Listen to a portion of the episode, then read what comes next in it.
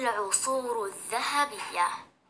في الوقت الذي كانت فيه أوروبا تعيش فترة تسمى عصور الظلام.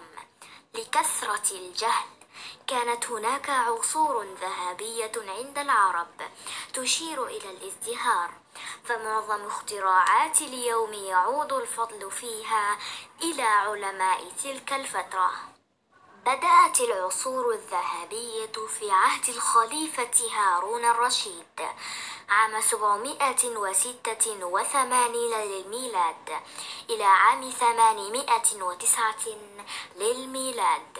عندما قام بافتتاح أول مكتبة عامة مفتوحة للعلماء والدارسين في بغداد وسماها بيت الحكمة.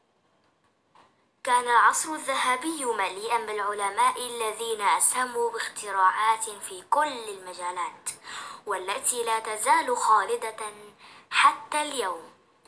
أمثال الزهراوي حيث اخترع أدوات الجراحة وعباس بن فرناس أول شخص حاول الطيران وهو أول من حاول صنع آلة تساعد على الطيران.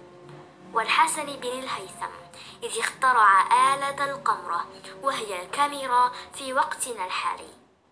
وابن سينا وهو من أفضل الأطباء في التاريخ وألف العديد من الكتب في الطب.